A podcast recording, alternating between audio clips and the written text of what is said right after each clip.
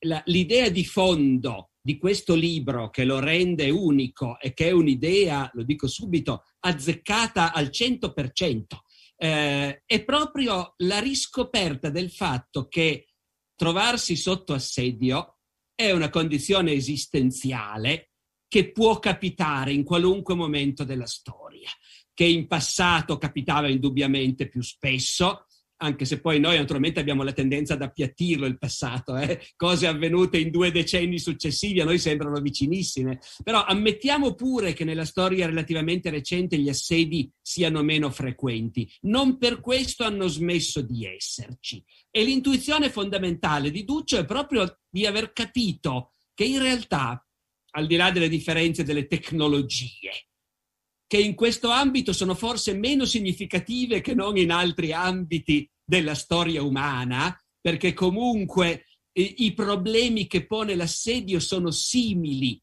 e provare a sfondare le difese o demoralizzare gli assediati dandogli delle pietre con un trabocchetto o tirandogli dei proiettili da, da, da 106 mm con un obice, ecco, in realtà l'approccio è fondamentalmente lo stesso. Ecco, la grande intuizione di questo libro è aver capito che dover assediare una città per un comandante, partecipare a un assedio per un esercito, dover difendere una città e soprattutto direi trovarsi in una città assediata per la popolazione civile e così colmiamo anche il gap con chi appunto di storia militare non si interessa particolarmente, perché questo appunto non è certo solo un libro di storia militare, no, sono condizioni a cui l'umanità sempre si è trovata soggetta e può tuttora trovarsi soggetta. Ehm, io vorrei sottolineare la modestia con cui l'autore ha parlato nel sottotitolo del libro medio, dal Medioevo all'età moderna. Eh, in realtà è proprio un caso di modestia estrema legata al fatto che, che Duccio io continuo a chiamarlo così, Duccio ci conosciamo da sempre, scusatemi se...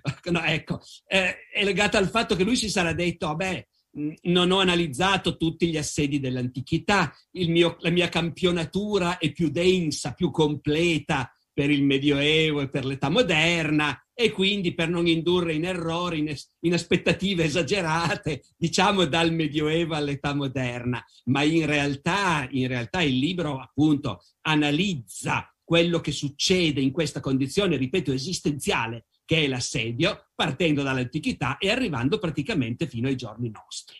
E in questo, come dire, non voglio dilungarmi troppo, però siccome parliamo anche a un pubblico che magari appunto non è di specialisti di questi argomenti. Però noi possiamo avere l'impressione che gli assedi siano roba vecchia, roba che non fa più parte del nostro, del nostro mondo contemporaneo, ma in realtà, eh, vabbè, sono 150 anni adesso, proprio quest'anno sono 150 anni dall'assedio di Parigi da parte dei prussiani, concluso nel 1871 è storia, è storia di un'altra epoca, di un'epoca molto remota dalla nostra, e non so quanto, eh. se pensiamo poi che quell'assedio è anche direttamente la causa della, della, della rivoluzione parigina, della comune di Parigi, perché Parigi resiste all'assedio prussiano ed è la popolazione di Parigi che vuole resistere. Sono gli operai dei quartieri di Parigi Est che vogliono resistere perché trovano vergognoso lasciare entrare i tedeschi in città, quando invece il governo repubblicano, che è il governo di una repubblica conservatrice e reazionaria, non vede, il momento, non vede l'ora di fare la pace con i prussiani, consegnare la città, calare le brache, diremmo noi oggi, ecco, e farla finita. E, e proprio dal fatto che la popolazione è assediata, incredibilmente, perché noi pensiamo sempre che la popolazione assediata non ne possa più. E invece i parigini rifiutano la resa e, e vogliono andare avanti e da lì nasce poi la rivoluzione della comune. Eh, e avvicinandoci a noi, Duccio l'ha già detto, ma ripetiamolo, l'assedio di Leningrado, una delle pagine cruciali della seconda guerra mondiale e uno dei momenti più spaventosi e più gloriosi al tempo stesso nella storia di quel paese terribile, ma, ma anche straordinario che è stata l'Unione Sovietica. E, e poi ancora, naturalmente, l'assedio di Sarajevo, la sera di Sarajevo, per carità, è già passato un quarto di secolo, però, come dire, è ancora è storia recente, è una ferita recentissima.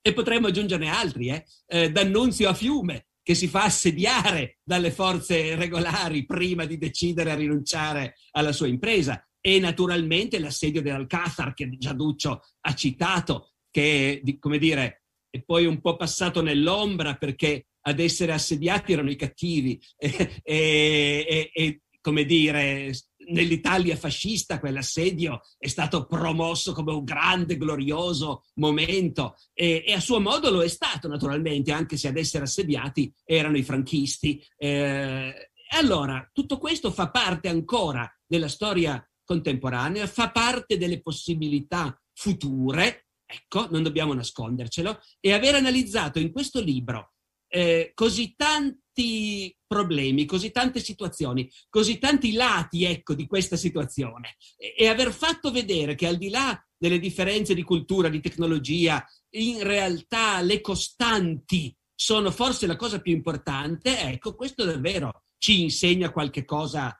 che vale la pena di aver imparato, direi quell'assedio della, di Siena è terribile la rievocazione di quanto accadde al mio amato Santa Maria della Scala con gittatelli eh, considerati bocche inutili eh, in una situazione critica appunto come quella subirono un destino terribile.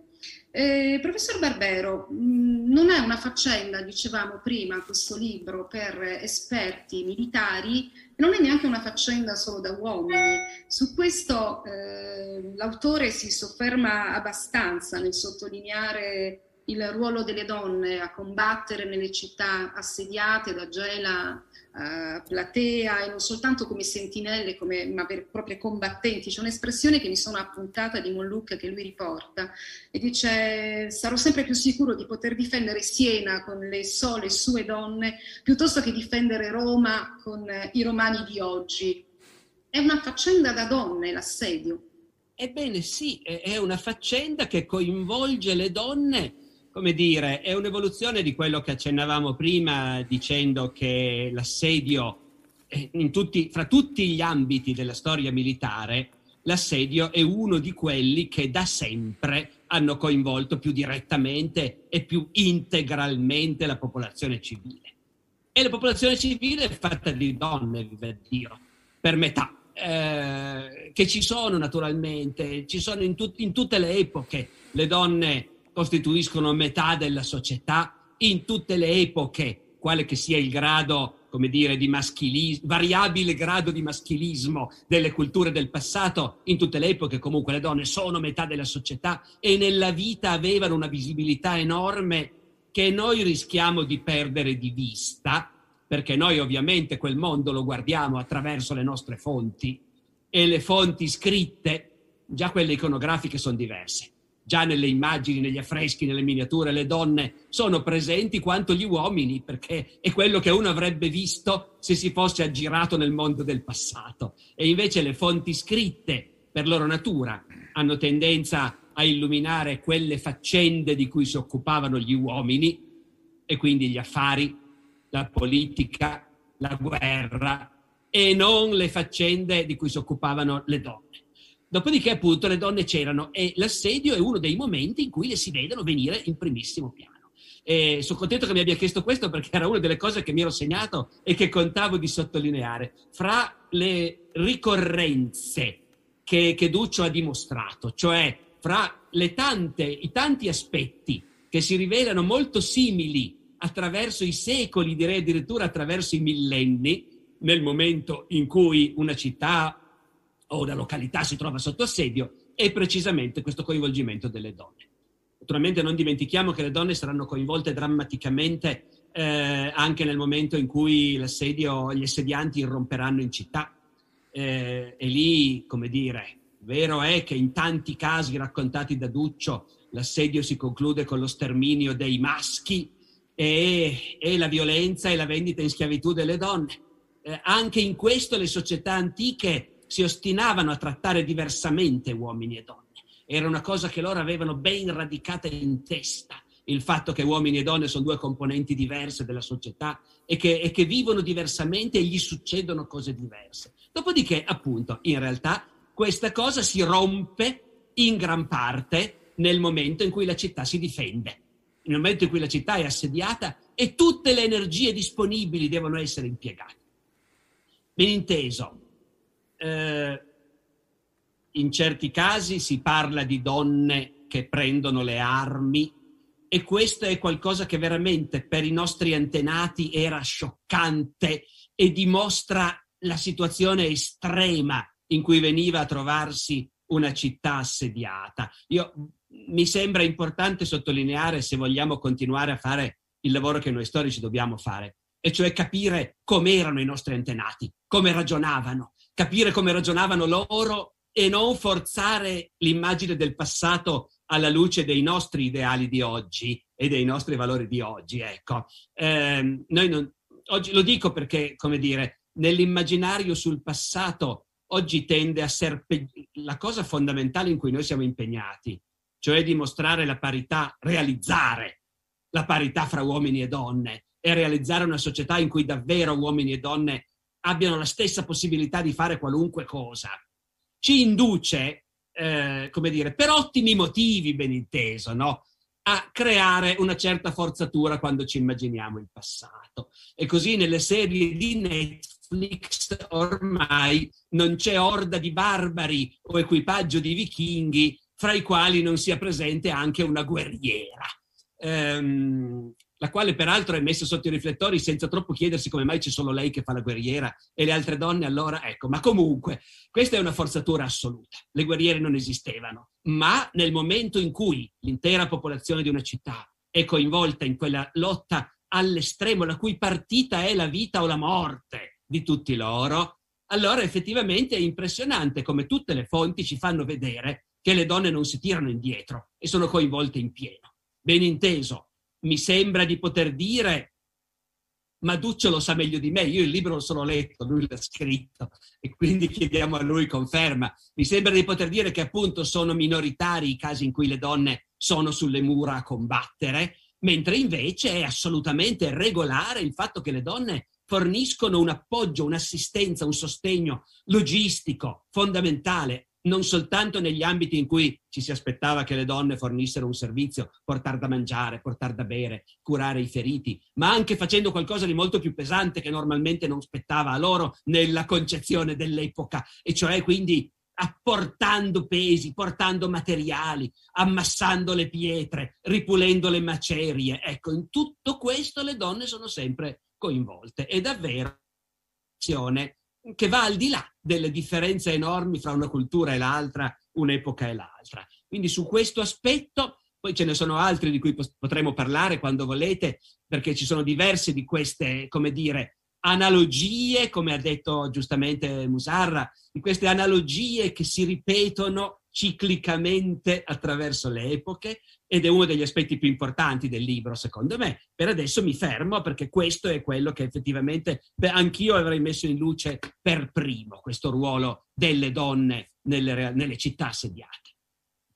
Professor Balestra, ci vuole aggiungere qualcosa lei, altrimenti cominciamo a scandagliarle queste analogie. Grazie professore. Allora proseguiamo su questa strada, quella appunto delle analogie, nelle modalità attraverso le quali avviene la presa di una città. Eh, il ruolo delle donne, c'è una presa per fame, per sfinimento, c'è una presa per tradimento con infiltrazioni di spie, traditori appunto, ma si indeboliscono gli spiriti anche con la controinformazione, con le fake news, con la disinformazione, con il dileggio degli avversari. Su questo mi piacerebbe che ci dessero un po' eh, il loro contributo il professor Musarra prima e poi di nuovo si avvoglia il professor Barbero. Mi state tutti aspettando che intervenga io? Sì. Prego, professore, sì. Va bene. Di nuovo, il, mezzo che usiamo crea un po' questo schermo, inevitabilmente. Eh, sì, no, indubbiamente il tema della guerra psicologica, delle pressioni di vario genere eh, e degli stratagemmi con cui si cerca di convincere di convincere la città, gli assediati ad arrendersi o al contrario di quelli di quegli stratagemmi, e Duccio li racconta in modo mirabolante, gli stratagemmi con cui chi è dentro la città cerca invece di convincere quelli di fuori che in città si sta benissimo, che abbiamo di tutto. che il pane lo possiamo anche dare da mangiare agli animali. Eh, ecco, e quello è un catalogo veramente memorabile che emerge, che emerge da questo libro. E in effetti la, una delle cose che mi hanno colpito leggendo questo libro è che mi sono reso conto di quante volte avevo incontrato anch'io degli assedi nel corso dei miei lavori, delle mie ricerche, de, dei libri che ho scritto, eh, tante volte senza quasi farci caso, ma ti rimangono però impressi degli episodi. Nel campo della guerra psicologica mi viene in mente per esempio la storia meravigliosa dell'assedio di Tiro. Siamo, siamo intorno al 1190, il, la, il, Saladino ha sbaragliato l'esercito del re di Gerusalemme alla battaglia di Hattin, ha catturato tutti quanti, ha catturato il re Guido di Lusignano, e i miei interlocutori, i miei colleghi qui la sanno fin troppo bene questa storia, ma ovviamente la racconto per chi magari non la conosce. Eh, e il Saladino assedia Tiro dove si è rinchiuso Corrado di Monferrato, arrivato lì rocambolescamente è diventato rapidamente l'anima della difesa. Perché un'altra caratteristica dei racconti di assedio è che molto spesso sottolineano il ruolo decisivo di un leader il quale con la sua sola presenza, col suo esempio, con il suo carisma ha saputo appunto eh, tenere in piedi le difese. No? In questo caso il leader carismatico è Corrado di Monferrato, giovane principe appena arrivato dall'Europa. Il Saladino fra i molti prigionieri che ha fatto alla battaglia di Hattin, ha catturato anche il vecchio marchese Guglielmo di Monferrato, il padre di Corrado. E dato che Corrado resiste e Tiro non si arrende, il Saladino alla fine si lascia, come dire, decide di attuare una, una forma di pressione psicologica non particolarmente cavalleresca, ma insomma ci sono dei momenti in cui veramente quello che puoi fare lo fai, ecco, senza farti tanti scrupoli.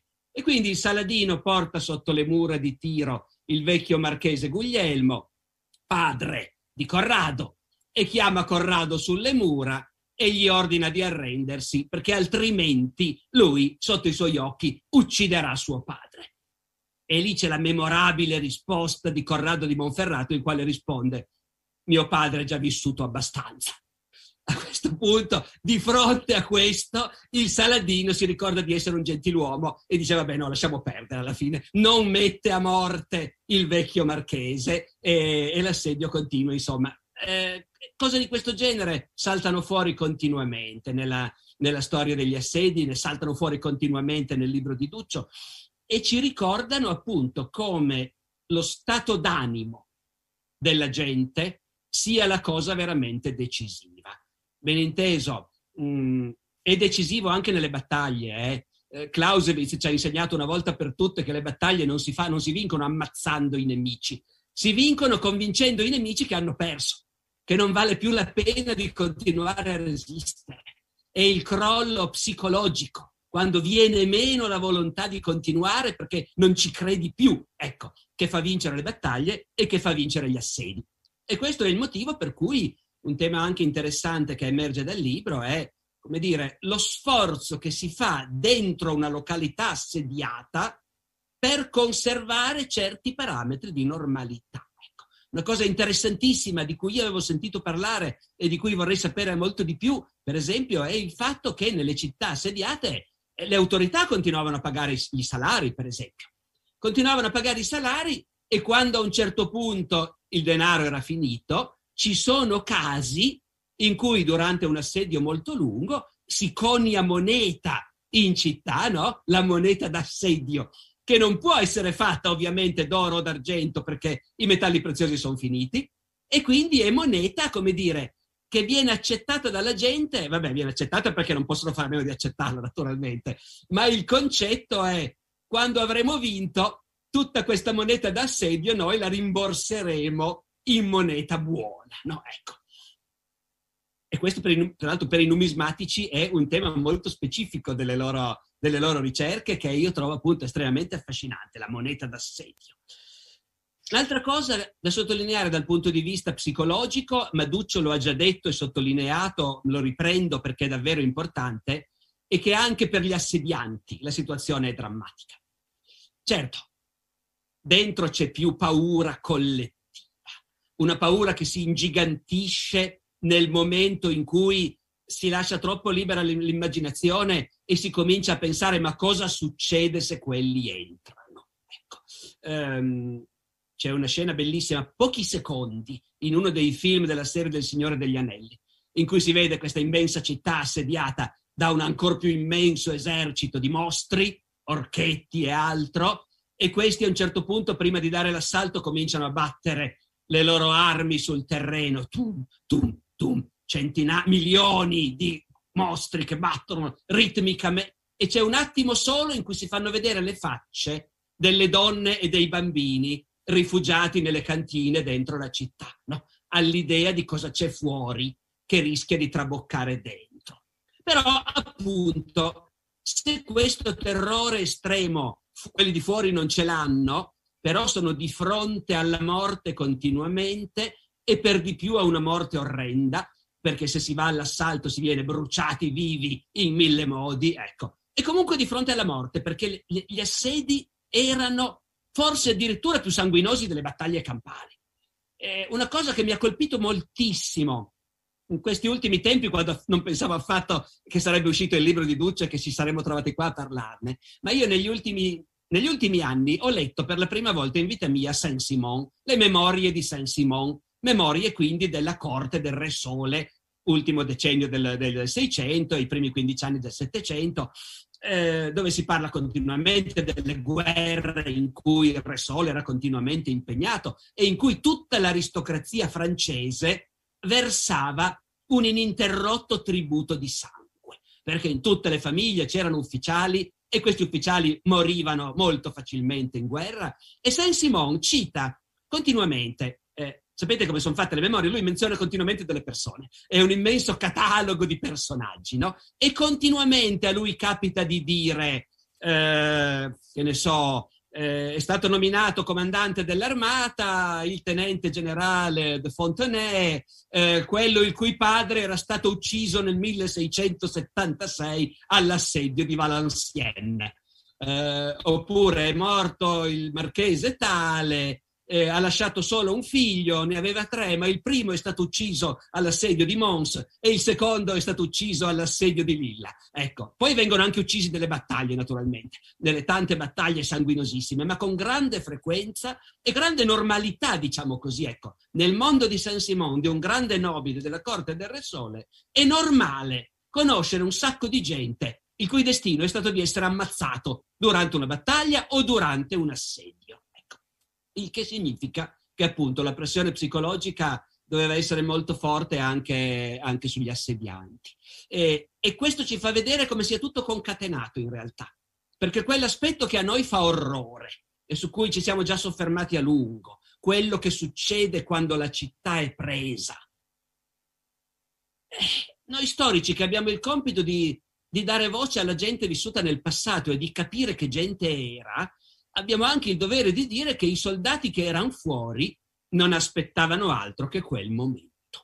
Erano disposti a rischiare di farsi ammazzare dando l'assalto alla breccia, perché mentre se la città si arrendeva, normalmente gli assedianti non avevano diritto di saccheggiarla, e poi sappiamo che ci potevano essere, come dire, si poteva mantenere i patti fino a un certo punto. Eh, alla presa di Famagosta, i turchi, oltre al grosso incidente con Marcantonio Bragadin, tendenzialmente rispettano i patti nei confronti della popolazione civile, non saccheggiano la città, i cronisti dicono sì, naturalmente le donne le hanno violentate. Ecco. Eh, dopodiché, dopodiché, quando invece la città è stata presa d'assalto, la soldatesca ha diritto di saccheggio.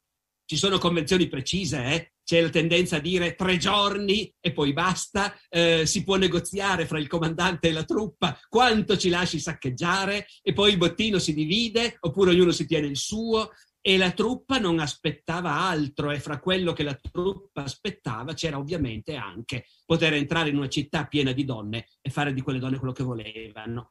Eh, ecco, questo, come dire, questo giustifica il fatto che le truppe erano disposte a fare quella cosa spaventosa che era provare a dare l'assalto a una città assediata. Il, il loro, la loro psicologia, il loro morale è altrettanto affascinante e impressionante da studiare quanto quello di chi stava dentro.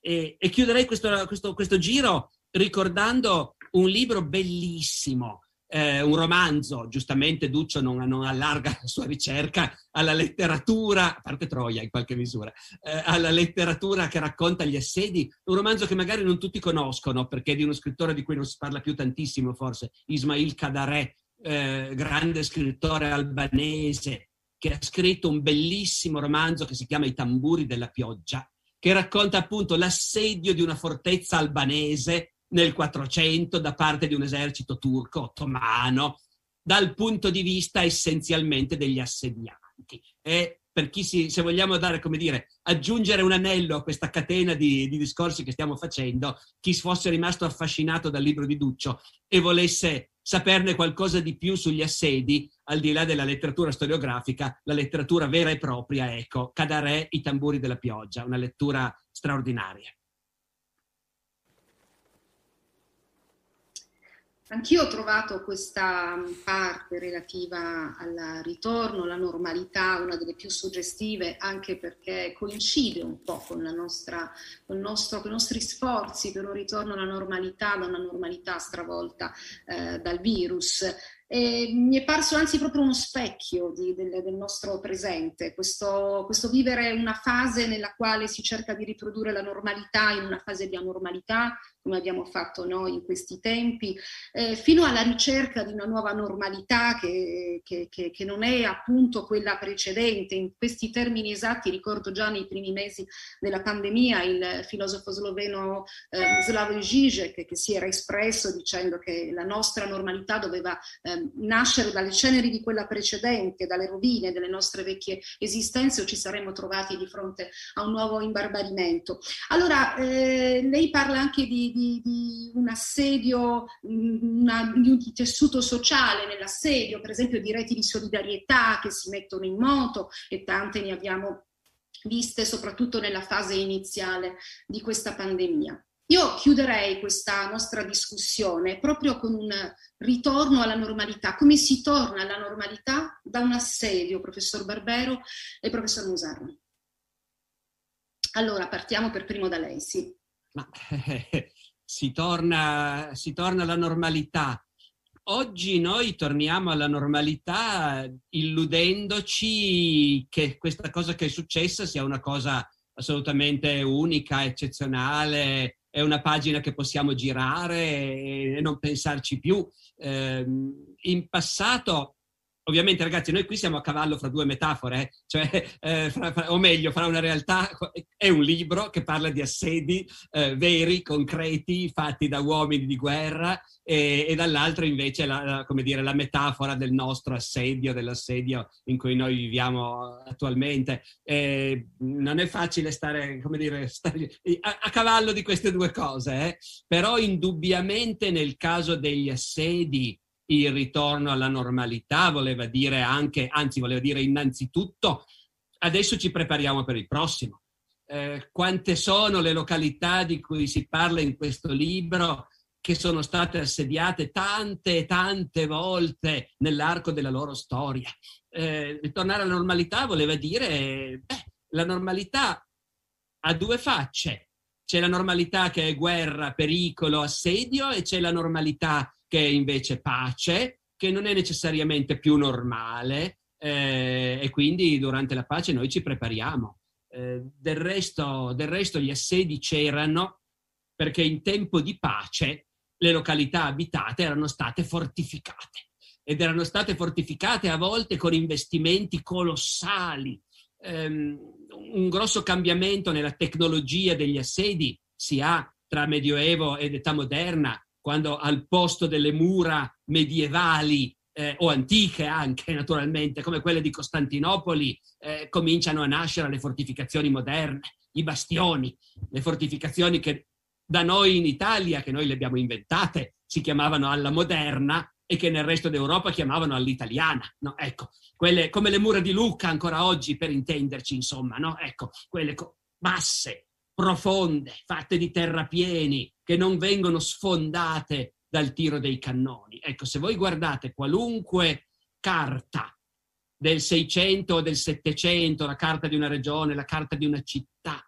È sconvolgente per la nostra logica di oggi vedere come ogni città fosse circondata da queste fortificazioni che mentre le mura sono una linea, rappresentano invece una superficie vastissima.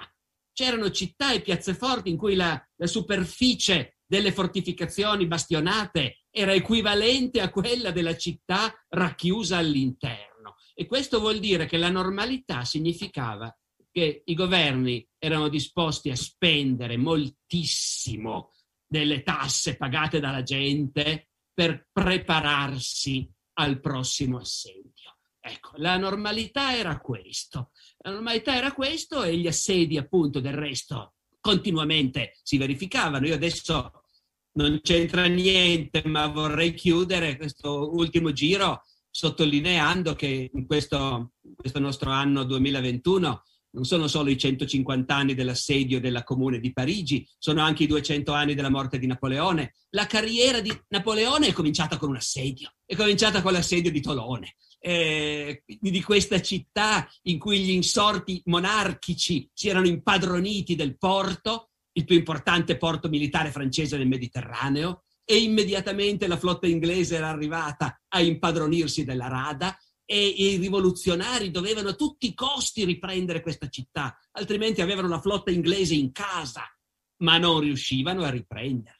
E questo assedio, come dire, arriva a una svolta quando la mafia corsa fa andare al comando dell'artiglieria degli assedianti un giovane ufficiale corso che ha le amicizie giuste per l'appunto e il corso Saliceti è uno dei due inviati di Parigi e siccome incontra un altro corso che conosce bene, conosce lui, conosce il babbo, conosce la famiglia e questo giovane Buonaparte sì, lo mettiamo lui al comando dell'artiglieria e il giovane Buonaparte al comando dell'artiglieria organizza l'assedio in modo tale che la flotta inglese è costretta a sgombrare la rada. Dopodiché l'altro, l'altro dei due inviati parigini, uno era Saliceti, appunto, il corso, e l'altro era il fratello di Robespierre, niente meno. E, e Augustin Robespierre scrive al fratello a Parigi dicendo ho incontrato un giovane ufficiale di una capacità trascendente. E lì comincia la carriera di quello che noi conosciamo come Napoleone, con un assedio. Quindi diciamo a conferma, conferma che la normalità in passato era l'assedio è finito, ci dobbiamo preparare al prossimo. Non so quanto questo sia un messaggio consolante, se vogliamo scivolare dalla storia nella nostra metafora nel nostro presente, ma eh, il passato ragionava così. Ecco.